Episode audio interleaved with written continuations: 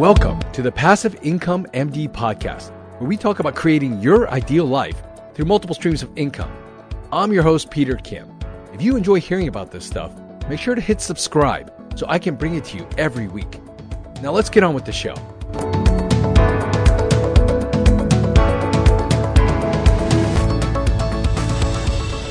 Hey everyone, hope you're staying safe and healthy out there.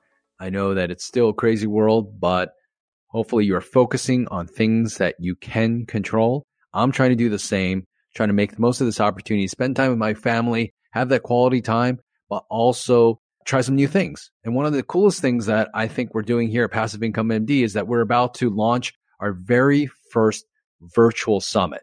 You might hear about it in a week or two, depending on when you listen to this. Hopefully it's before the summit. It's going to be called the Leverage and Growth Virtual Summit for Physicians. And why we chose that name is that we have talked to over 50 physicians who have figured out how to leverage their medical degrees and their training to ultimately grow and develop multiple streams of income. So the Leverage and Growth Virtual Summit. And it's going to be a completely free resource and look out for it and sign up for it. Tell your friends about it. It's just one way that we can really serve this community and you're going to be hearing from all these physicians. And today I wanted to bring you a preview of one of those physicians who is just happening to do that, create and grow these multiple streams of income through real estate. All the lectures will not be on real estate. Real estate is one portion of it, entrepreneurship, different business ideas, media, online. It's just going to be a total cool group of physicians that you're going to hear from. In this particular case, Dr. Victor Mangona has been able to create a significant amount of net worth as well as cash flow using passive real estate investments like syndications. As you know, that's one of my favorite ways to create cash flow. And he's going to talk a little bit about why he got into it, how he got into it, what some of the resources he used, and ultimately where he's going with it. So enjoy this show. Thanks, everyone. Hey, everyone. We're going to hear now from Dr. Victor Mangona. He's a radiation oncologist, but he does so many other different things. He dabbles in real estate, entrepreneurship, and everything. And so we're going to kind of get to the bottom of his story, and I'm so excited he's here with us. Thanks for being here, Victor. Peter, greetings. Thanks for having me. It's a pleasure to be here. Yeah, I'm so excited because we've talked in the past, but I haven't always asked you about kind of how you got started on some of these things. Let's kind of go back a little bit in your origin story and let's talk about you as a radiation oncologist. I'm sure it was very difficult to get there. Obviously, you worked hard at it, you committed to it. And let's talk about how you started venturing and kind of veering off into this other stuff. All right. So it's kind of done in parallel. My parents had a couple rental properties, so I've always been exposed to that area of investment. I've helped manage them since I was a young kid, and I remember going there on the weekends and doing housework at our rental properties. So that was always normal to me. I went to med school, did residency. My first property I bought back in 2006, I had bought it in med school, planning for that to be my first rental property in the future. And I still own it to this day. And then as I got through training as a radiation oncologist, I got my first job in private practice 2015. And then I started having money and had to figure out how to put it to its best use. So we started going to real estate investment meetings, as I know you have. We've done a lot of different things, meeting different kinds of people, and kind of got to where we are now. Yeah, I mean, what was your goal with all that stuff? Sorry, just kind of. So um, primarily, it was to make our money work for us, right? we worked so hard to make money and I wanted my money to work for me.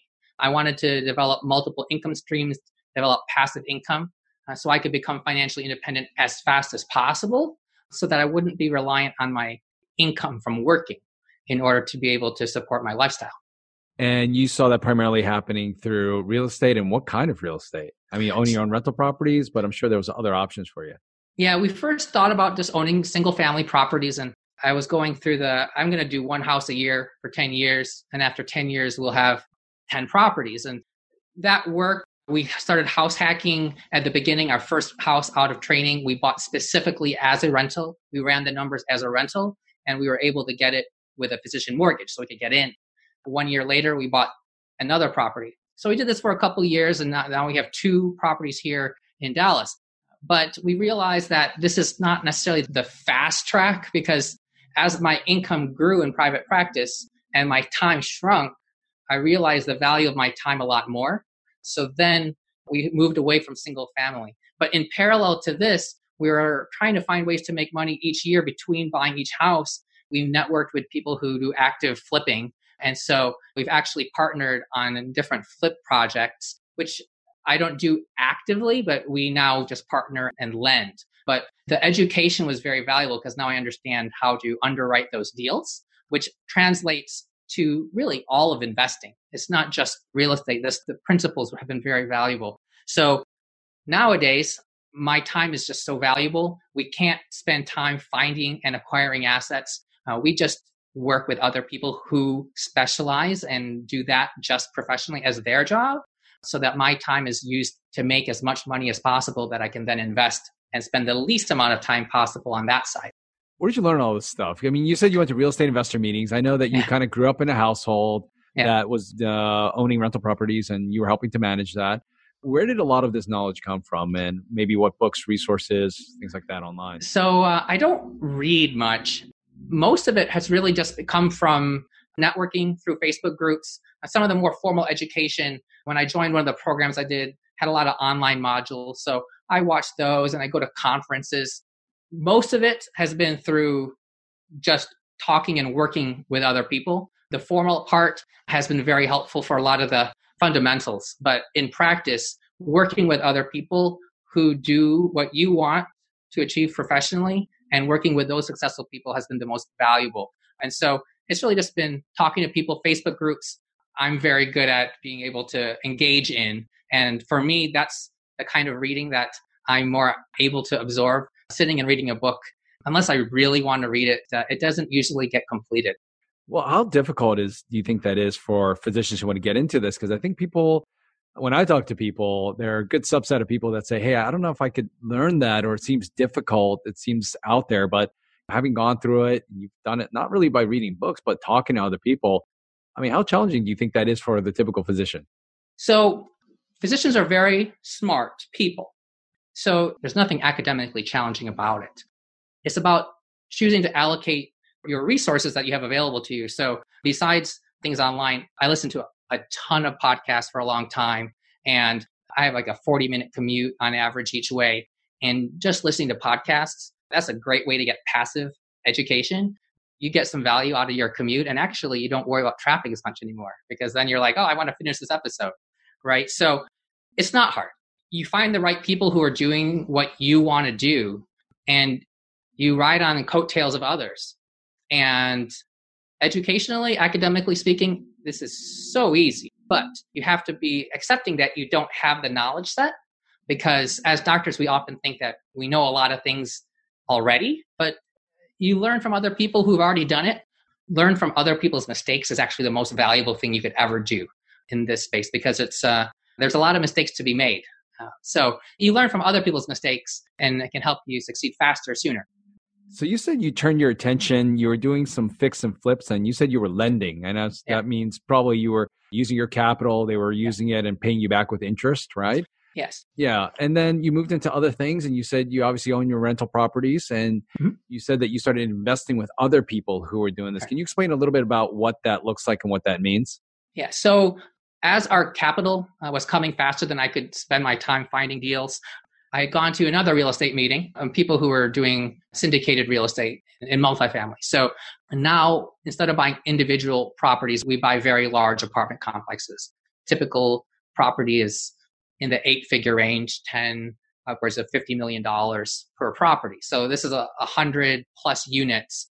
And when you're at that scale, you can have a couple people be in charge of managing the operation and you have the rest of the people simply investing capital.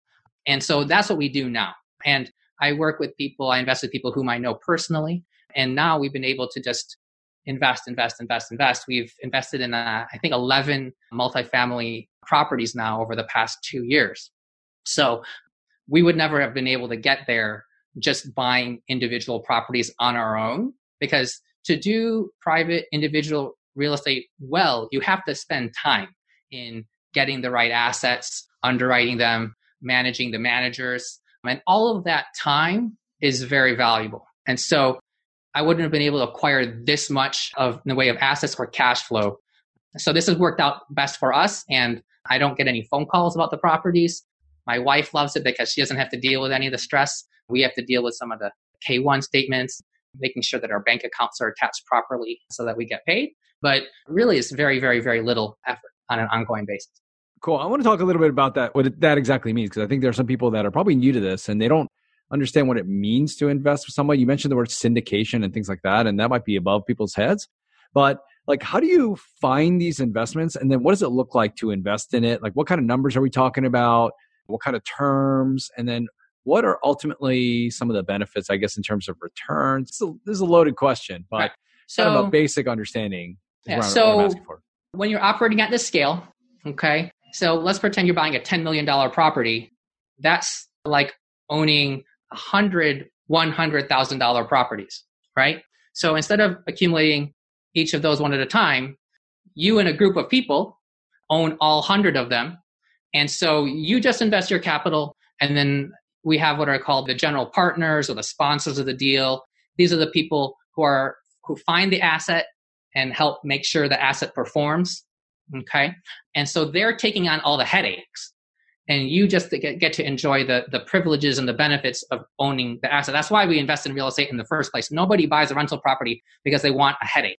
Nobody wants to deal with another liability. That's not why people get into real estate. They want it because of the financial benefits, right? So this allows you to get financial benefits without putting in all that other sweat equity. So there's a trade off. In general, yeah, if you do everything yourself on a percentage basis, you're likely, if you do it well, to get better numbers. If you do it well and get the right properties, the right prices, uh, which buying single family is very hard when those are primarily priced at the market value of what somebody would buy to live in, not as a business. But I found out about these by going to real estate investment meetings. I met a guy who uh, runs a program and he has an educational program that my wife and I joined a couple years ago. It included a bunch of online lectures, but also included bus tours where hundreds of us would go there every few months. We'd load up a bunch of buses, we'd go to different properties, and they'd run the numbers. Okay. So, speaking of the numbers, a typical deal, because you can only have so many investors in most of these projects, you have to put up a, a good amount of capital. So usually we're putting up at least $50,000 and we've put up to $200,000 into a single deal. But typical investment minimum is 50,000. If let's say they're trying to raise $4 million to buy a, let's say a $10 million property. So 50,000 goes into 4 million 80 times. So you would need 80 investors at $50,000. So they would put up, up their money. Okay. And then after you own the asset, then every month or every quarter, depending how it, the project is run, the cash flow gets distributed between the people who are the general partners, the sponsors, and those who are the limited partners, the investors. So on a typical deal these days, the cash flow will be in the range of, let's say, 7%. Okay, that's kind of a typical deal. Sometimes a little north of that, sometimes a little south of that. And that's just kind of on average. So you put in $50,000. Let's pretend that 7%, you'll get $3,500 that first year. Okay, so like 300 a month. But as you own the asset, usually that cash flow grows because the rents grow. Now, sometimes the mortgages are interest only for a few years. So it might grow for like three years. And then it might be principal and interest. So then there might be less cash flow. So then you, you might go down again a little bit in subsequent years. In the process, usually the value of the asset is also growing because rental properties at that scale are valued as businesses. They're valued by how much income they have, how much profit they have. So over a course of five years, you've gained cash flow, but you've also have had an appreciating asset if done properly.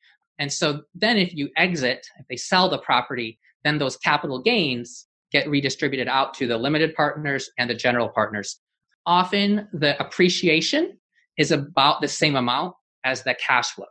So let's pretend you're getting 7% on the cash flow side. There's also 7% appreciation along the way. So uh, in the end, you might get around, let's say, 14% on an average annualized basis. So let's say you have a busy physician, they're in a decent to high paying specialty. Like, how many deals or how long will it take, do you think, if their goal is to replace their physician income? like how feasible is it that they could do that using these investments and then what kind of expectation do you give people who are doing this like how long that process might take okay it's a great question so replacing physician income can be a big challenge. It's actually one of the, it's paradoxical, but earning a very high income can actually be one of the biggest problems for a physician because there's very little that a physician can do outside of medicine to actually replace that level of income. So it takes a lot of assets or a bunch of other jobs or a very successful business. So having that high income can get in the way, especially if you learn to spend it all on the front end. The best thing to do is to learn to separate yourself, your spending from how much you earn. They should have nothing to do with each other. So as your income goes up, your spending doesn't change. My paycheck does not go into our checking account. That's almost the equivalent of putting cash into your wallet. That money is gone, right? So I only put money into my brokerage and then every quarter or so, whenever our checking account is low enough, we just do a bolus transfer. That way, I don't correlate my income with my spending. Now, let's pretend you're very well compensated and you have a very tempered standard or cost of living. Okay. If you could save, let's say 80% of your money, this is a very high percentage. Okay. Very high. In a matter of a handful of years, your investments should be able to replace your spending. So our goal starting off in this was I wanted to get to a number where our passive income supports our expenses within five years. Okay. And we're four and a half years into this and we're ahead of schedule. So we are very happy with where we are. That was to get to a sustenance level if we just took our cash flow right now, we probably couldn't have all of the expenses we have right now. But a lot of our expenses are directly correlated with the fact that we work, right? Like if we weren't working, we could cut a lot of our expenses down. I call that like working tax. That's outside of the income tax. But we could certainly get by on our cash flow right now if we needed to. But within one to two years, we will be very comfortable and have a lifestyle that would basically replace like my wife's income right now. And she's a radiologist working 70%. So, what do you think are some of the biggest difficulties for physicians that are thinking of doing this? I mean, I mean, you're working full time still, right? I work a lot. yeah, you work a lot. you, you wanted and, to do this meeting a long time ago. Today is yeah, the first day. and and then how you're able to really balance all that with being a physician, being a father, doing all these things. Like, I guess people are wondering how to balance all these things to ultimately get the goals they want. Yeah, it's a challenge because as physicians, a lot of us are type A, a lot of us have perfectionistic, controlling mentalities. We want to be in charge of everything. And to get to that level in real estate, that requires a lot of time, energy, education, experience. The same way that you invest in like the stock market in your other investment accounts, that money you invest without any plan of actually controlling what's going on in those companies. If you look at real estate the exact same way and say, hey, this is what I'm going to do passively and limit the amount of time intentionally so that it's not costing you other things. So you could get all your education just driving to work and home. If you spent every day of your commute for six months just listening to different real estate podcasts, you would have an unbelievable wealth of education okay, understanding. You could do it for one month and get yourself so much farther from where you started. So the first principle is just to let go. Think of it as a, a passive investment. And you just want to educate yourself enough and network enough that you get yourself in with the right people. I mean, people like you, you bring resources directly to uh, to other physicians and make it so much easier. Um, doing a lot of the legwork on the front end. And for me, when it comes down to it, I ultimately always want to invest in a place where I know I'm investing with in parallel with X and X and X person. These are the people in charge. And at the end of the day, these are private equities, right? They're not publicly traded securities. They're private. So I like to know the people who are running the deals. I put my money as, alongside their money. And so I'm okay with that. I have enough other responsibilities that I don't want more responsibility. Right? I don't want to take the phone calls and make decisions about different things. I want to be able to limit that because that's what causes you know a lot of stress we have as physicians is having all those things to deal with. So you let go, get some education, work with the right people, meet people, and then start. The best way to get from point A to B is take one step. Well, what do you think the, just to leave people some practical advice, like when you actually meet these companies or these mm-hmm. people that are running these things, what's like the first question or two that you ask them to help you do the due diligence on them or to make you feel more comfortable about investing with them? Yeah. So there are a number of things that I look at. One is first, are they putting in capital into the deal? Okay. How much of their own capital are they investing? Okay. Deals can look great, but when they don't have skin in the game, if there are other deals where they have skin in the game, their attention might not be focused on the one that you are investing in. So that's a number one. I don't invest in anything unless somebody else has skin. And I want to know how much it is because as an investor, I don't want to put in more money than the people who are in charge. Okay, that's kind of one of the things. Second is track record. Although this is an interesting thing because when you're underwriting track record, a lot of this can just be based on market. Okay, so I look at things like what challenges you've had and how have you been able to get past those challenges in, in different situations. I want to look at how have your investors been taken care of when things haven't gone as expected, right? Because things aren't always going to go as expected. I want to know how they value their investors. So when people say, my investors have met pro forma and every single deal that we've been running, and we have 20 deals, that means a lot to me. Okay. It doesn't necessarily mean so much to me when somebody says, Oh, I have a portfolio of a billion dollars and we own 100 assets. Because you know what? If they own 100 assets, how much time is that individual actually possibly pouring into the one that you're investing in? So I actually don't necessarily dislike investing with newer people, people who are still a little green, because the people who are a little more green are the ones who are who have to work really hard to establish themselves.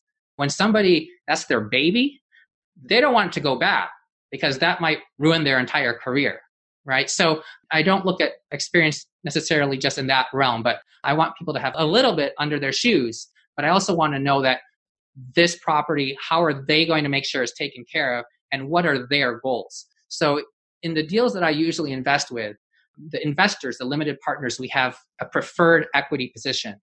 So preferred equity is paid before the general partner's profits ever get distributed. So for example, if a deal has a 7% preferred rate of return, you need to receive your 7% of your capital back to you on a cash flow basis before the general partners receive a dollar of any profit distributions. And that aligns our goals. They want to make sure that they are meeting their goals. Otherwise, they don't get paid. Some deals structure it where it's just a straight percentage, where the general partners might get 30% and the investors might get 70% of every dollar of profit. Well, the property could be performing poorly, but that general partner is still taking 30%. They may have to work very hard to get that property to perform a little bit better and it might not have much difference on their bottom line, right? They may be more motivated to just get the next deal and get 30% of the next acquisition. So I like our goals to be aligned because that's what's going to carry you to the end the most successfully. Remember, I said you have to be willing to relinquish your control. But if you know that they're going to make the decisions that are in your best interest or the kind of decisions that you would want to make, those are the decisions that are made when goals are well aligned. And to me, that is of primary importance. Yeah, I'm with you on that. I remember I would hear from, I'm trying to remember who said this. I think it was Tony Robbins, but it was like, how do you know you can trust somebody? And really what it comes down to is that your interests are aligned. That's how you can ultimately trust somebody. And so I think, especially in this realm, it's really, really important to figure out, figure that out. And I know it comes with a little bit of a trial and error trying to figure that out because no two deals are the same, but I think you hit the nail on the head there you, you mentioned some podcasts, and I think for people, you mentioned a couple times, and I was like, I know, I was thinking, what podcasts are the? Do you have any of those off the top of your head that you can remember that maybe some people can kind of? So the first up? one that actually I got hooked on was is the Afford Anything podcast with Paula Pant. She's got a very calming voice. It's a, a nice way to get into work in the morning. And she owns a number of single family rentals. And she kind of caters to that audience, regular America, regular income America about getting rental properties, managing them, but also just about financial independence. But she's the one I got hooked on initially, and I binged on hers, and she's fabulous. I like other financial podcasts. I also got really hooked on the Stacking Benjamins podcast with Joe Saul-Sehy. He's wonderful. His has very little to do with real estate, but it's about finance in general, but it's kind of like a variety show. It's entertaining. He also has a spin off show, and he was gracious enough to have me as one of his guests uh, a while back when he was getting it started. But those were the two that I got hooked on initially and got me started. Bigger Pockets has just an unbelievable wealth for real estate. Got yours. I'm happy to hear that semi retired MDs, they got theirs launched or a soft launch. That's very exciting. I'm excited to hear about that one. But there are so many out there. So just start listening because that time, if you're driving, that time's going to be spent anyway. You might as well make something out of it.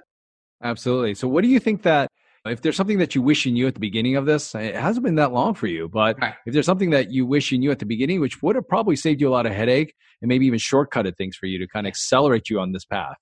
Yeah. I would have gone into multifamily investing sooner. I wanted to wait a little bit longer when I kind of might have had more money. I didn't start it until I think two years after we finished training. I wish I had done that more on the front end because then, well, one, market timing wise, it would have been amazing, right? Because that was right as uh, values in multifamily had been soaring. But I have more assets now. I'd have more cash flow now. I'd be farther along in the journey. But that's what I would have done. I used to want to do everything myself. And I know that a lot of us have that tendency. We all went through training through residency where you do everything. Like it is you. That is your job is to just get everything done. And we're, that's kind of ingrained into our head. We're not trained to believe that we actually have any value in our time. Right. And so you just want to do everything. And I should have learned earlier just to, to let go, not try to do all these things. Even though the numbers look good, I did not value the time I put in. And if I did, I valued it at the time, at the money that I might have been making at that time. And back then I didn't have kids yet. And I was like, oh, I have more time. But I didn't see where I, I didn't look forward as to what I was going to be able to generate as a physician three years down the road. And so if you think with the end in mind and think, okay, five years from now, this is where I want to be, then you think, what's the direct path to get there? As opposed to doing that transition. Now, having a single family property is a very educational experience for anybody. You learn a lot doing it, but owning one rental property is not necessarily going to make any difference in a physician's cash flow.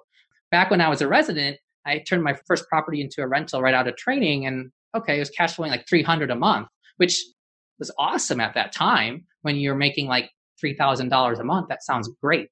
But now when $300 is like an hour or less, if that property causes you one hour of headache, even with a property manager, you only traded that time for that money, right? So there has to be a scalable value there. And had I looked farther down the road and seen that earlier, I would be in a different position now. But I'm very happy where we are. We've learned a lot. We've we've made a lot of headway. We also ran an Airbnb for a few years, and that generated an incredible amount of cash flow for us, especially this past year. But that hasn't that's not necessarily as scalable for us. That was something we did and it made a lot of money for us. But I don't envision having 20 Airbnbs but I do envision owning 20 apartment complexes even within the next two more years. I mean, do you think the opportunities are still out there for people right now? I think that people are looking at the time that we're in right now and they're wondering where the market is. And without going to all of it, let's just give us your one minute take on where you think the opportunities are in this time that we're going through right now, especially with COVID. There are going to be an unbelievable amount of opportunities. I mean, timing wise, I wish that I had finished training in 2007 because you know condo that I lived in had 40 units. I could have bought all of those units the following year. It sold for $600,000. It's unbelievable. There will be a lot of opportunities and people are going to be able to buy properties that have incredible cash flow and appreciation. You have to underwrite them well and don't get over leveraged. That's where people get in trouble. I look for safe deals. I don't look for the 10%, 12% cash on cash return on an annualized basis. That to me is just very, very, very risky. I want a deal with at least a seven year mortgage, if not 10 to 12 year mortgage that will ride out an entire market cycle or multiple cycles. And I'll take less cash flow to be under leveraged with very, very safe lending terms because this is where people, times like these, people are getting ruined because they over leverage themselves and they got bad mortgages that they cannot refinance. Yeah, those are some great tips. And I think for anybody listening to this, they should definitely consider those criteria, especially when they're considering investing as well. I think a lot of physicians have the, they make the mistake of just chasing the high returns and chasing the glossy numbers. But ultimately, I think that also protecting the downside is just as important, if not more important, especially for us as physicians.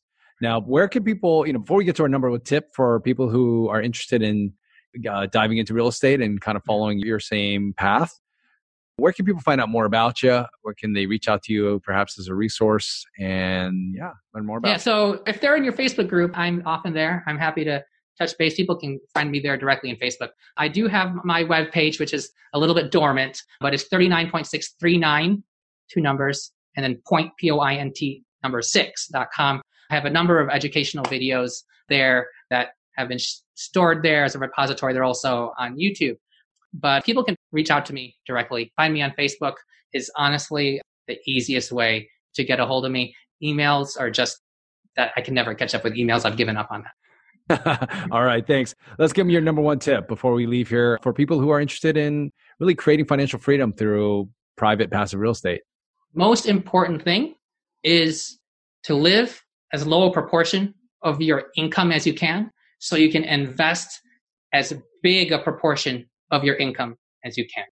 If you do that, if you save just half of it, you can easily get there in under a decade. So that's powerful. I think that's the goal for everyone, you know, then yeah. they ultimately get the choice to yeah. live how they want, especially in and out, you know, outside and inside of medicine. So absolutely. Anyways, I want to thank you for your time, Victor. It's been super helpful. Peter, uh, you know, thank you for your done, time. Yeah, you've done amazing things, man, and keep it going. And uh, yeah, thanks for your time. Absolutely. Whenever you do another TikTok, we'll do a duet. yeah. Talk to my wife about that. Okay. All right. All right. Take care, my friend. See ya. peace. Bye. Enjoy the show? Let me know by dropping a review in the podcast app you're listening to us in. And if you haven't already, make sure to hit subscribe. Are you part of our community yet? Join thousands of physicians who are also on this journey to creating their ideal lives through multiple streams of income. You can join us on our Facebook group Passive Income Docs. And you can always learn more at our website, passiveincomemd.com. Thanks again for allowing me to be a part of your journey. See you next time.